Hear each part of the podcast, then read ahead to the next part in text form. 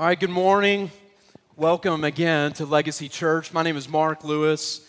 I'm uh, one of the pastor elders here, the associate pastor. My full time job, I work with a ministry called Campus Outreach and uh, spend time with university students, uh, meeting, meeting students, sharing the gospel on multiple campuses uh, all over the state of Tennessee. So I am happy to be here uh, with you this morning in this capacity of preaching and teaching. I don't preach a whole lot, and but I do enjoy it. And my prayer this morning really is that God, through His Word, that the Holy Spirit would speak to us this morning and to encourage us this morning. I'm already encouraged just seeing you here. There's a couple of guys, I'm not going to point them out, but there's a couple of college students here visiting for the first time and just ran into them in the lobby. They're like, Where do we go? What do we do? And it was just encouraging to me. Do you remember, those of you that are in the room that are older than 22, college, career, whatever, out of high school, do you remember what it was like to be kind of figuring out how to be a man, how to be a woman, where to go, what to do?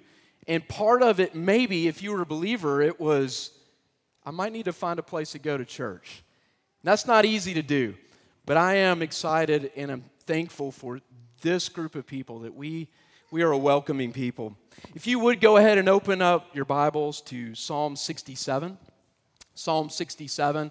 Uh, we've, we've already walked through it with the call to worship, but I'm going to read it here in just a minute. We are finishing up our Anthem 3 series. Why 3? This is the third time that we've been walking through the Anthem series. Why Anthem? Because an anthem is a song. It is, it is not just a not just a little song, but a big song about big things. So, an anthem. So, this is the third time that we've been walking through some of these things together. So, next week we're going to move into a different series. So, we're looking forward to that. So, make sure you join us next week as we begin to walk through parts of another book of the Bible. So, I'm going to, I know we've prayed multiple times this morning, and I've had, even had two guys come up and and lay hands on me and pray for me this morning. But let me pray, and then we're going to read Psalm 67 and get, get going. Let me pray. God, I just thank you. I thank you so much for your saving grace in my life, that you have set me free. You've broken the chains, you've, you've unbound me from the shackles of sin. You've given me a song to sing, you've given me a hope, you've given me a future. And that's the same for all of us in this room that are believers who you have called according to your purpose. God, would you be with us this morning? God, would we see your word and would we be a changed people? Would we be a people who receive your word and are filled up with, with love and joy with who you are? And may that propel us out into our living rooms with our families, into our places of work,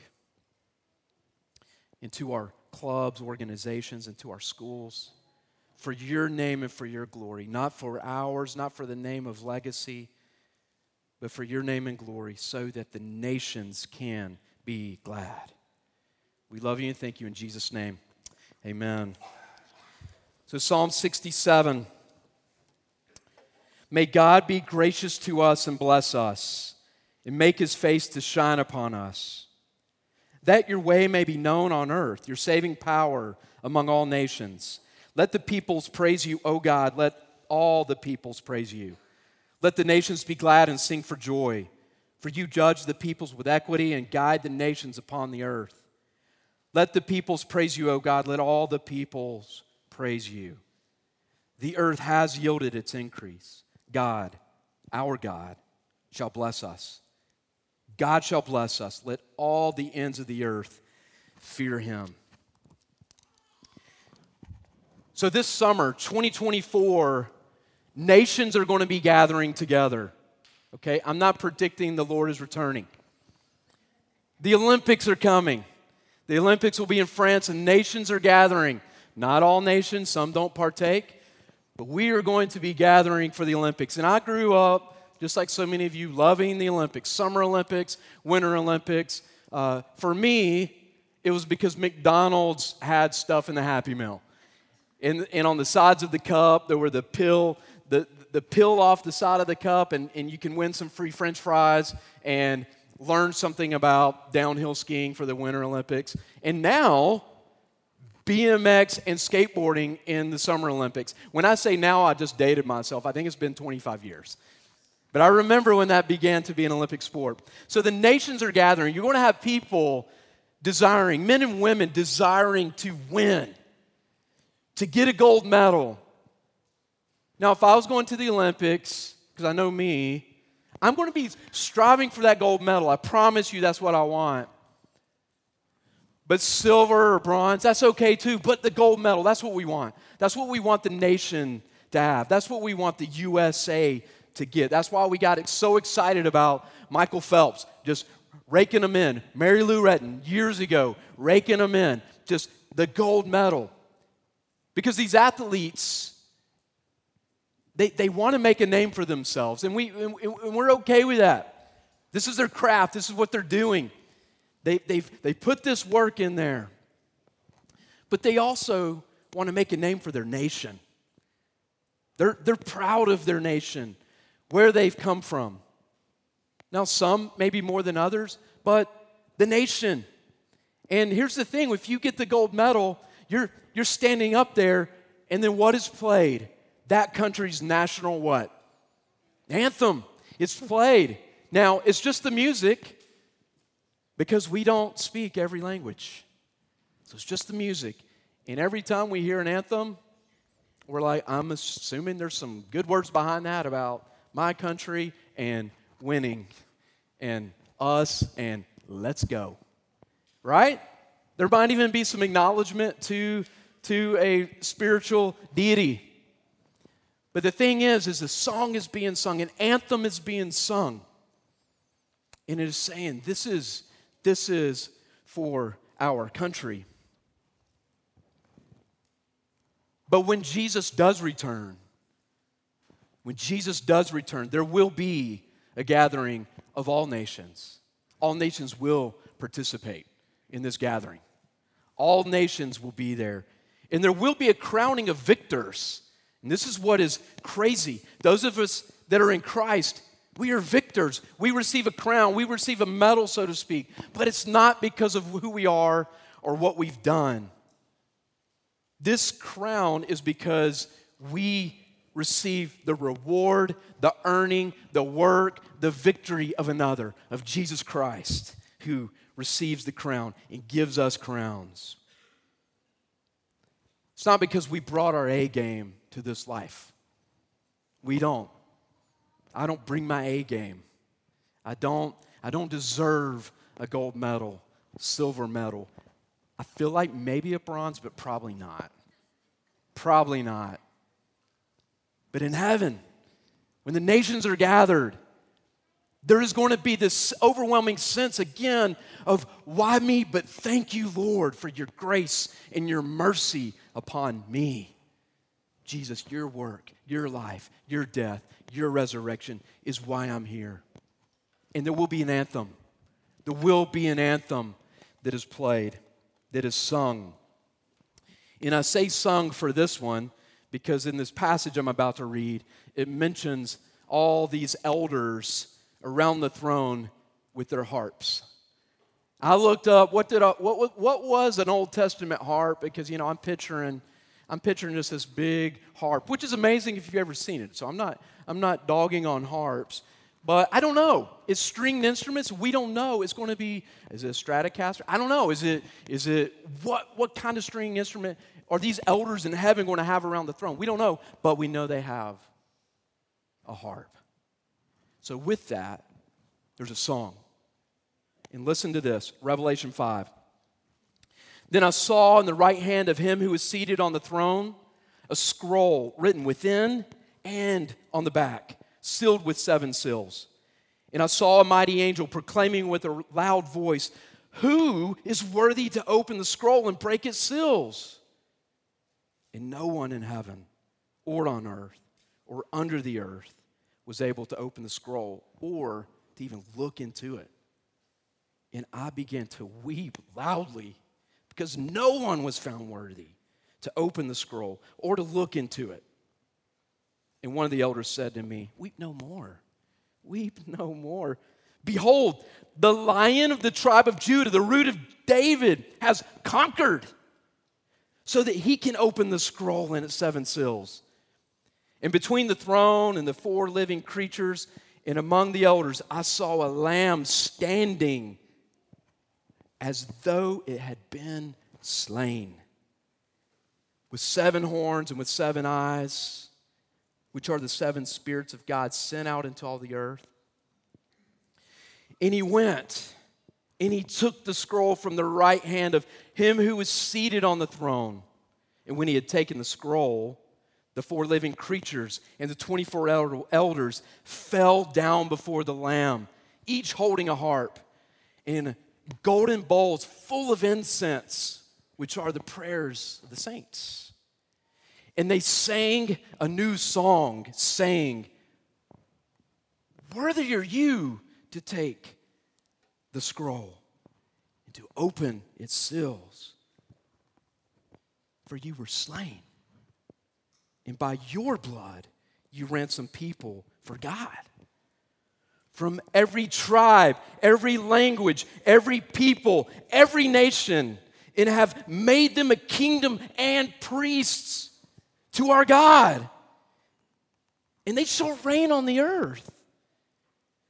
Then I looked, and I heard around the throne and the living creatures and the elders the voice of many angels, numbering, numbering myriads of myriads and thousands and thousands, saying with a loud voice,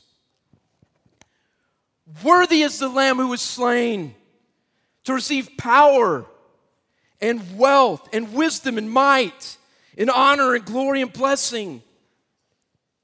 And I heard every creature in heaven and on earth and under the earth and in the sea and all that is in them saying, to him who sits on the throne and unto the Lamb be blessing and honor and glory and might forever and ever. And the four living creatures said, Amen, yes. And the elders fell down and worshiped. Babel is being undone. We tried to make a name for ourselves. Look at us. Look how great we are. Let us build a tower in Babel so the nations can see us. And God said, No, it's not about your name. You've, you've been missing this since the garden. This is about my name and your good. If it's about your name, it's not about your good at all. You got to trust me. We tried to make a name for ourselves, and God said, nah. Shazam, boom, multiple language happening. People didn't understand each other. And man, when I lived in Thailand, I was like, man, why did we have to do that? I'm like, ah, I can't speak this language. When gonna have to keep going to school every morning learning this language, learning and learning because we tried to make a name for ourselves. But at the same time, it reminded me day after day God, you're going to give me this language because you want a name for yourself. So you're going to give me the language to speak about you. So while Revelation 5 is a song in glory, we can sing it now. Psalm 67, I believe, is, is one of our anthems, but a very big anthem that the church, that we are to sing this side of heaven because of that song that will be sung in heaven. This is a song, this is a song that we are to march into battle with. We are to even relax in our living room with our family and friends with. This is a song that is to help us to see that there are slaves that need to be freed. It's a song that builds up to the Revelation song. Let the nations be glad and sing for joy. So let's dive into Psalm 67. Verse 1 says this May God be gracious to us and bless us, and make his face to shine upon us. So, this is the gospel on fire that you would see, God, would you be gracious to us and bless us and make your face to shine upon us? You see, God has been gracious to us. He's been gracious to his people the very moment we committed treason in the garden and said, You are no longer king of my life. I will eat what I want to eat, I will do what I want to do. And they learned very quickly, oh, okay, I guess, I guess I do, but that didn't go very well. Now we're outside of the kingdom. We're outside of the garden. We're outside of the goodness. We're outside of that daily walk with the Lord. We are now kind of on our own out here because of our treason. So God has been gracious to us from even then because He told Adam and Eve, I'm going to save you. There will be one to come. There will be one to come. And, and the people of the Old Testament were waiting for that Messiah to come. So, ever since the Garden of Eden, even since we grumbled our way out of Egypt, oh, Lord, why can't we just still be in slavery? Why can't we just still have a little bit of food and whatever, just but be in slavery? God brought us out of slavery in Egypt. Israel, the Jewish nation, brought them out. He was gracious. We grumbled all the way out of it, all the way through it, and continue to grumble. He was gracious during our fireside denials of him while he was on trial, while he was suffering. He was gracious to us. We cried, Hosanna in the highest, when Jesus came into town. Hosanna in the highest. And the next day we said, Crucify him. He's been gracious to us for a long time. And he, we could share story after story about my life and how he's been gracious to me. So, God, may you be gracious to us and bless us. And in Christ, he has. He has. So, what is the gospel? The gospel is the good news of Jesus. That because of my sin, I deserve death. I need to be punished for my sin, receive eternal wrath. Uh, hell is what I deserve. But God sends Jesus, the Son, to this earth. He lives a perfect life. He dies a death on the cross. He receives the punishment in my place. He defeats sin and death, the power of sin, rises up from the dead, and says, I am the way, the truth, and the life. He says, Come follow me. And we place our faith in Him. He forgives us of our sins. And He not only leaves us forgiven and clean, but invites us in, adopts us in, and calls us children and sits us at His table. This is a very brief snapshot of the gospel. If you are not a believer, please come talk to me afterwards and say, What is this gospel? What is this good news?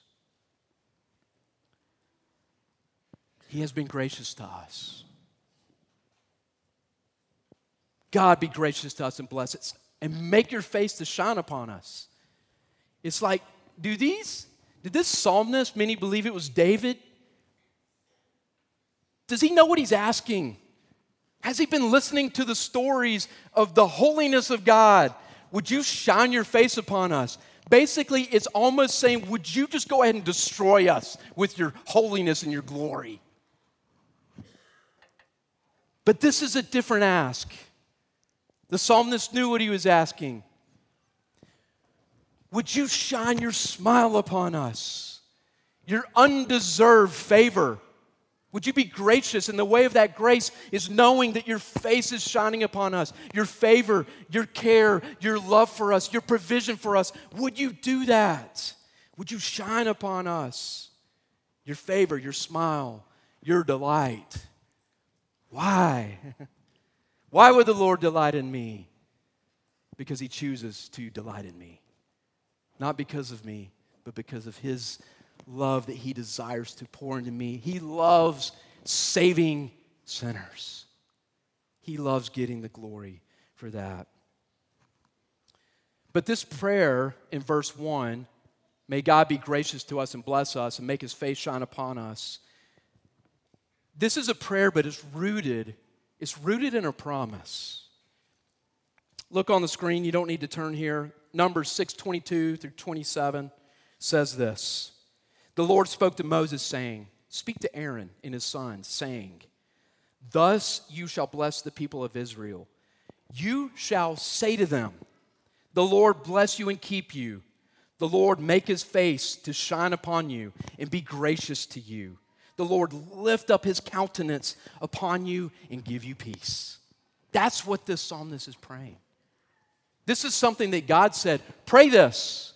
This isn't just the psalmist saying, hey, here's a creative prayer. This is, God, you said, you said ask for this. And I'm asking for this. Be gracious to us. Shine your face upon us. And we see in verse 26 that it is the Lord lifting up his countenance upon us and giving us peace. 27 So they shall put my name upon the people of Israel, and I will bless them. So soon we shall see in this psalm that it wasn't just for the, the Jewish nation, it wasn't just for the people of Israel. That this blessing, this mercy, this grace, this smiling upon was to be for the nations. Spurgeon says this Forgiveness of sin is always the first link in the chain of mercies experienced by us. Mercy is a foundation attribute in our salvation.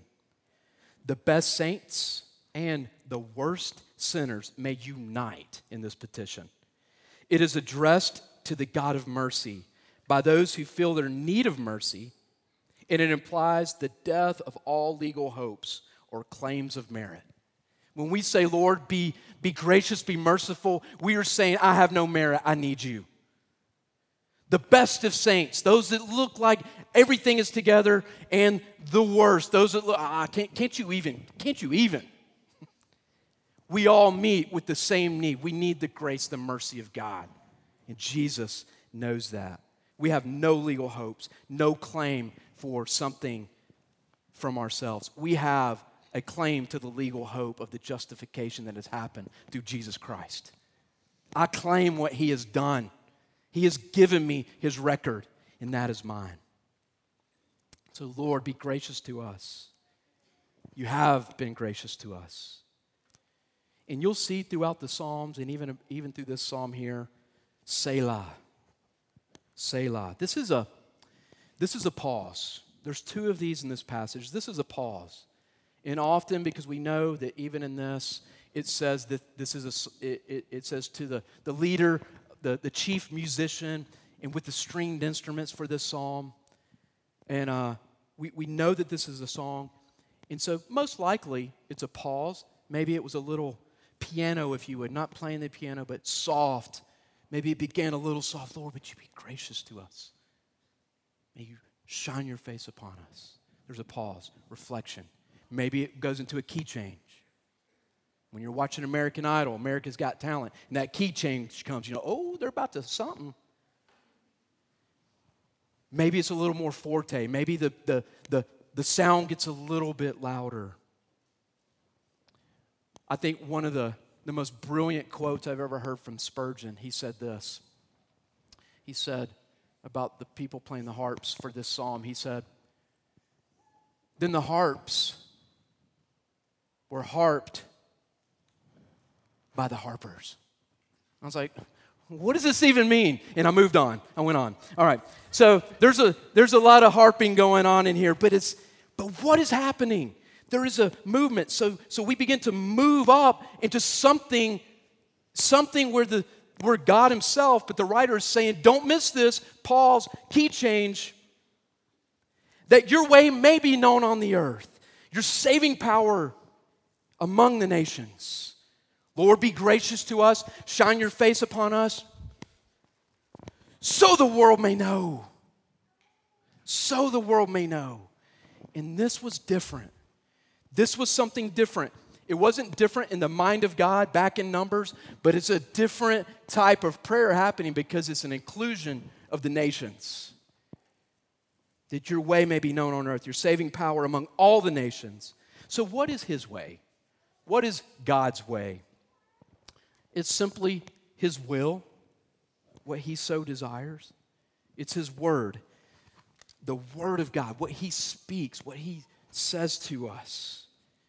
It's also His works, what He does.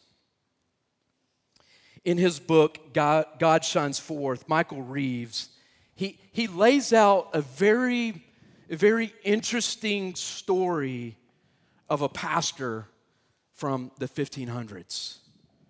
Many of you think this pastor was only concerned about predestination. This pastor's name is John Calvin. And he lays out, John Calvin saw very clearly that God's way must be made known on the earth. So his saving power would go out to all the nations. He also knew that we have to take great delight in who God is. We have to have faith in the God of the nations, the God of the Bible. And what Calvin did, he didn't just sit in his smart brain, knowing one day that we would still be arguing with what he said. Many of you don't even know that he's considered the, the pastor of the Holy Spirit. You still think he's only the pastor of difficult doctrine. But this is what he did when he, when he read the Bible. So he was from France, now he's in Switzerland, Geneva, and he sees we, we, we've got to get this good news of the gospel out to the world. How are we going to do that? How are you going to use me the way that you have designed me, God? How are you going to help me to do that? So, what he did is he set up a training center for missionaries to go out into the world. He called it the academy. Some people hear the academy and they think just about the books, the doctrines, important and good. But Calvin's heartbeat was for the nations. So he set up a theological school in Geneva. This was to train the next generation of pastors. He wanted to send them out all over the world all over Europe and beyond. And here's the thing it worked. Those pastors sent out all over Europe planting churches, saying, God is glorious, His word is true. Jesus is the one that justifies. Jesus is the one that sanctifies. The Holy Spirit is the one who changes us, and the nations must know this truth. Let us go out into these places. And these pastors did that all over Europe and all the way even to Brazil.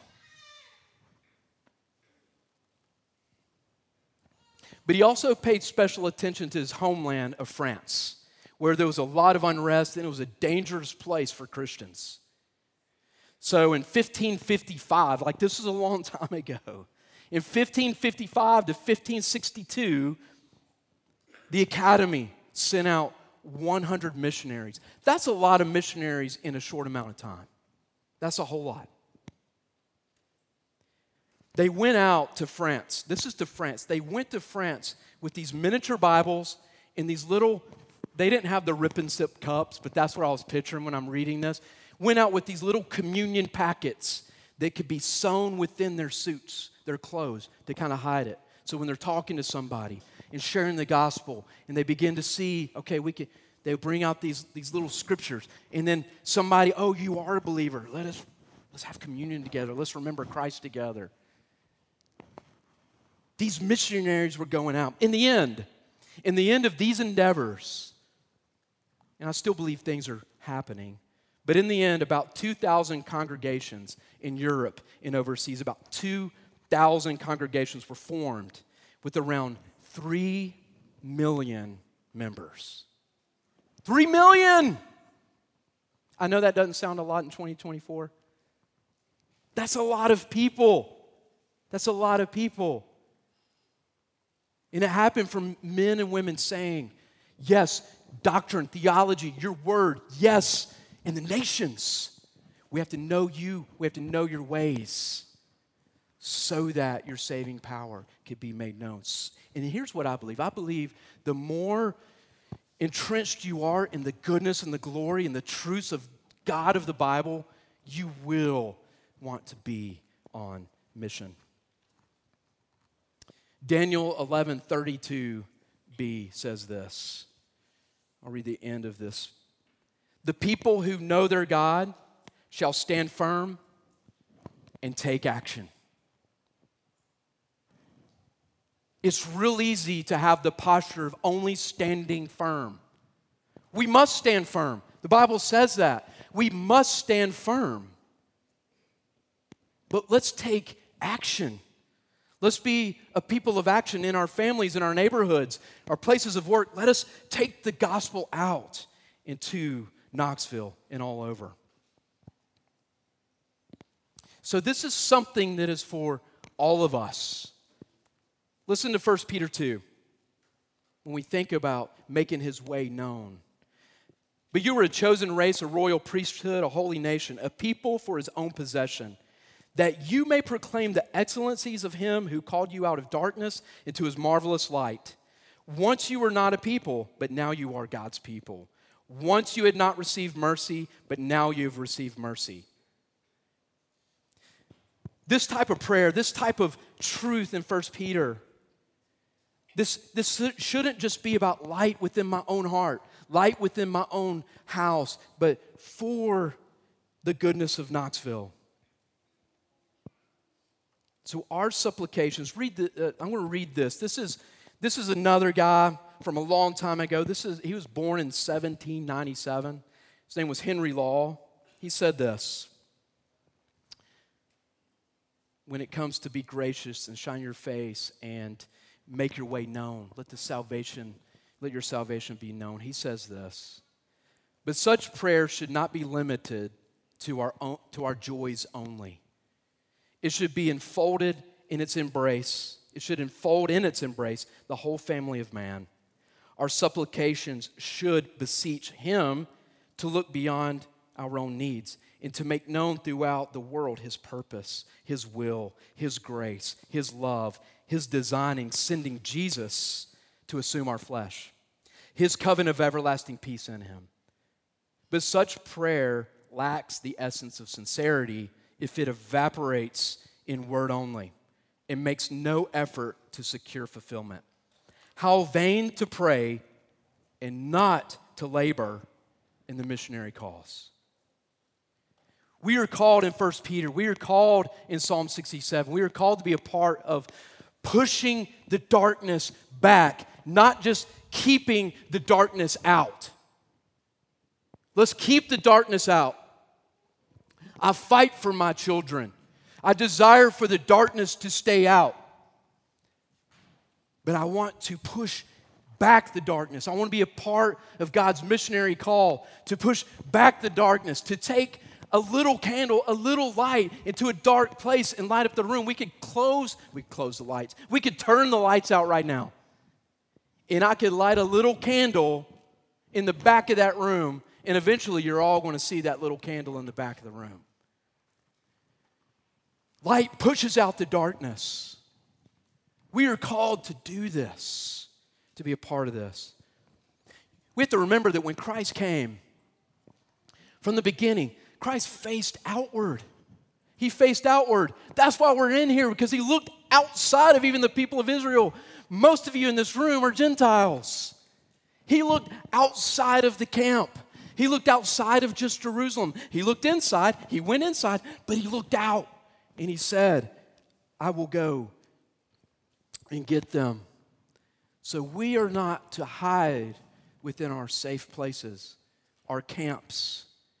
We are to also go outside the gate with our Savior who is victorious, who did win, that has given us a crown, not because we're going to go out there with him and do a lot of stuff and deserve a crown, but because of what he has done. We get the privilege of being a part of his missionary endeavors in our homes, in our cities, and all over the world. Spurgeon says this It would, however, be very wrong to let our charity end where it begins, as some do our love must take long marches, and our prayers must have a wide sweep. We must embrace the whole world in our intercessions. Let's pray for the world. Let's pray for our families. Do you see the people in front of you as you are loving them for who they are and trying to help them with their actual concerns, their needs that are in front of them? Do you also see and believe that there's people, there's people that are represented in that person in front of you, that they too can go and share the goodness of Christ. Verse 3 Let the peoples praise you, O God. Let all the peoples praise you. So not just let the let Israel praise you, but let all the people, let the whole world praise you. Verse 4. Let the nations be glad and sing for joy, for you judge the peoples with equity and guide the nations upon the earth. This is a make it happen, Lord. Make it happen. Let it be. It's not a, it's not a prayer of, I'm not sure if this is going to happen. This is, let it happen. Let the nations be glad. You said you're going to do it. You are going to do it. Let us see it. God didn't need me when He said, let there be light. He didn't need me when He said, let there be lions. He didn't need me when He said, let there be man and woman. But we get to be a part of light and lions, men and women. We get to be a part of Him saying to us, Let the nations be glad. We get to go out. But Lord, would you do that? Would you do that? Make it happen, Lord. Lord, would you let the nations be glad? Let my family be glad. Let this city be glad.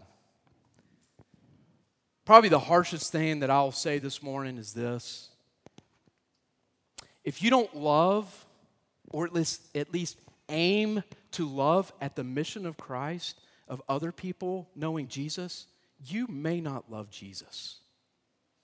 You may not love Jesus. I'm not saying you have to be successful in the sense of leading lots of people to Christ, but if you don't see that my neighbors need Christ and I want to help share with them, but I don't know how to do that. Let me get help. Maybe let me invite one of my obnoxious evangelist friends over, whatever. But we're all called to be a part of this. Do you love the nations like God loves the nations? Five, let the peoples praise you, O God. Let all the peoples praise you. This is a repeat verse. God desires for the nations to praise him. Six, the earth has yielded its increase. God, our God, shall bless us. This psalm is actually is also considered a harvest psalm as the crops do come in.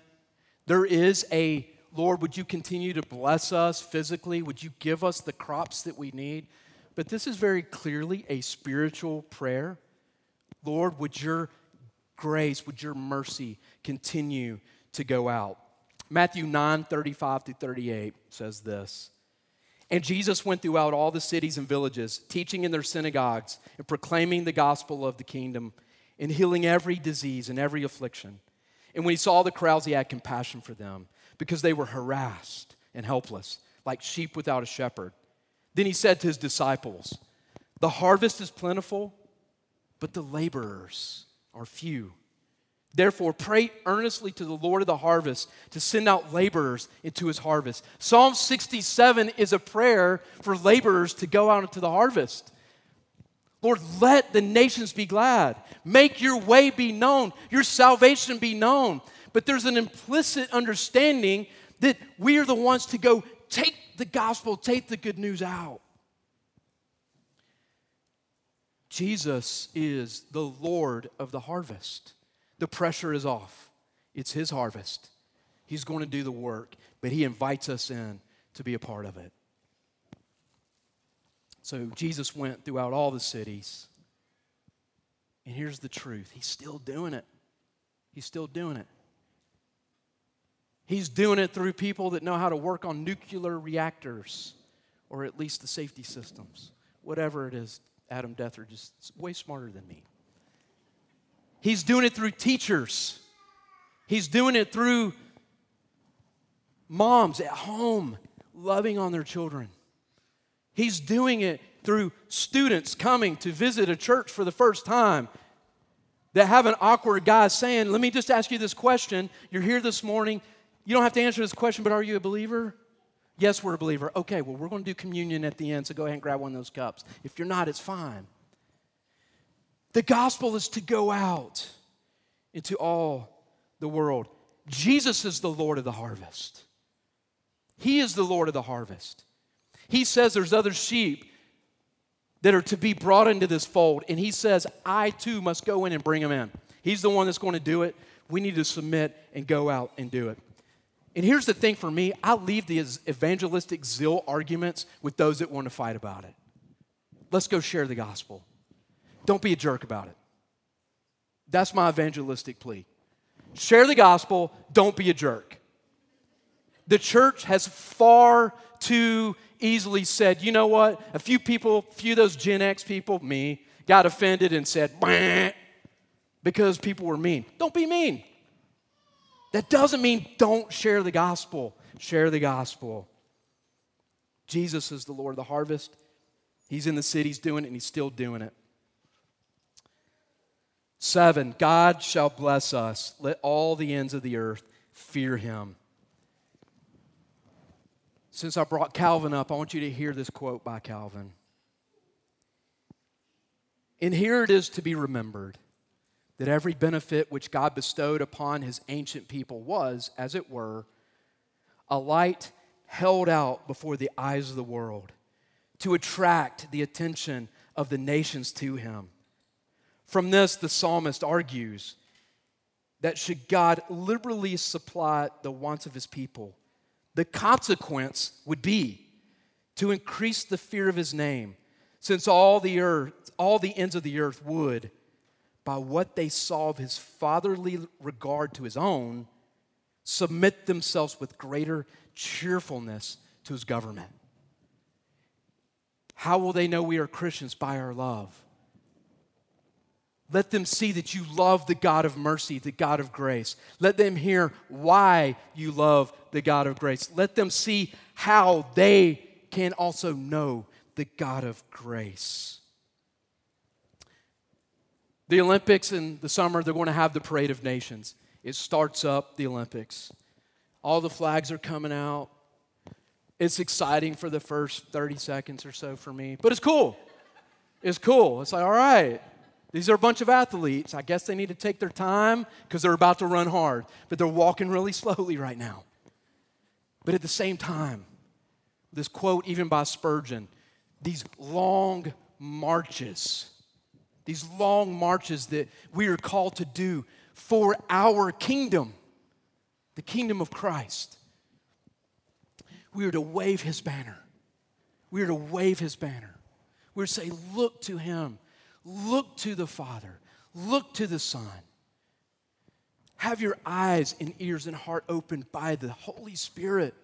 Let's make much of him. Lord, would you be gracious? May the nations see him.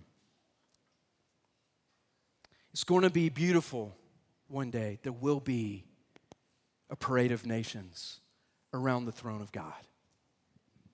There will be a parade of nations.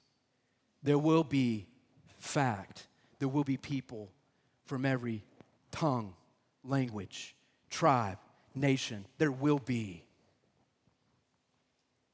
That gives us even greater hope and greater encouragement to be about the gospel, there are people that are going to come to Jesus through the good news of Jesus. Go out into your communities, go out into all the world. The nations, everyone is going to be bowing at the feet of Christ. Those who love Christ, those who hate Christ. Every knee will bow and every tongue can, will confess He is the Lord. He is the Lord. And I hate it, but it is justice. Many will not continue, they will be receiving the wrath of God forever in hell. But those of us in Christ, we continue to sing from a heart of not just you are Lord factually, but you are my God. This psalm even says, Our God. You are mine, I am yours, and you are for me, and you are good. We will be glad around the throne. Do you know Christ? If you don't, may your prayer be Lord, would you be merciful to me? Would you be gracious to me? If you're a believer, would your prayer be, Lord, would you be merciful to me? Would you be gracious to me? And if you are a believer, that you would say, And Lord, don't let it stop with me. Let me be obedient and let it go to the ends of the earth.